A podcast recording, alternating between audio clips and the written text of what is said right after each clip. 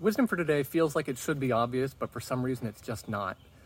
Like, we all get it that a parent knows more than the toddler does when the toddler wants to just live on candy, and the parent knows that's there's a whole lot of reasons that that's not going to work out. But we struggle to understand the fact that God is so much more beyond us than the parent is beyond the toddler. And He knows things a lot better than we do, and He can see so much farther down the road.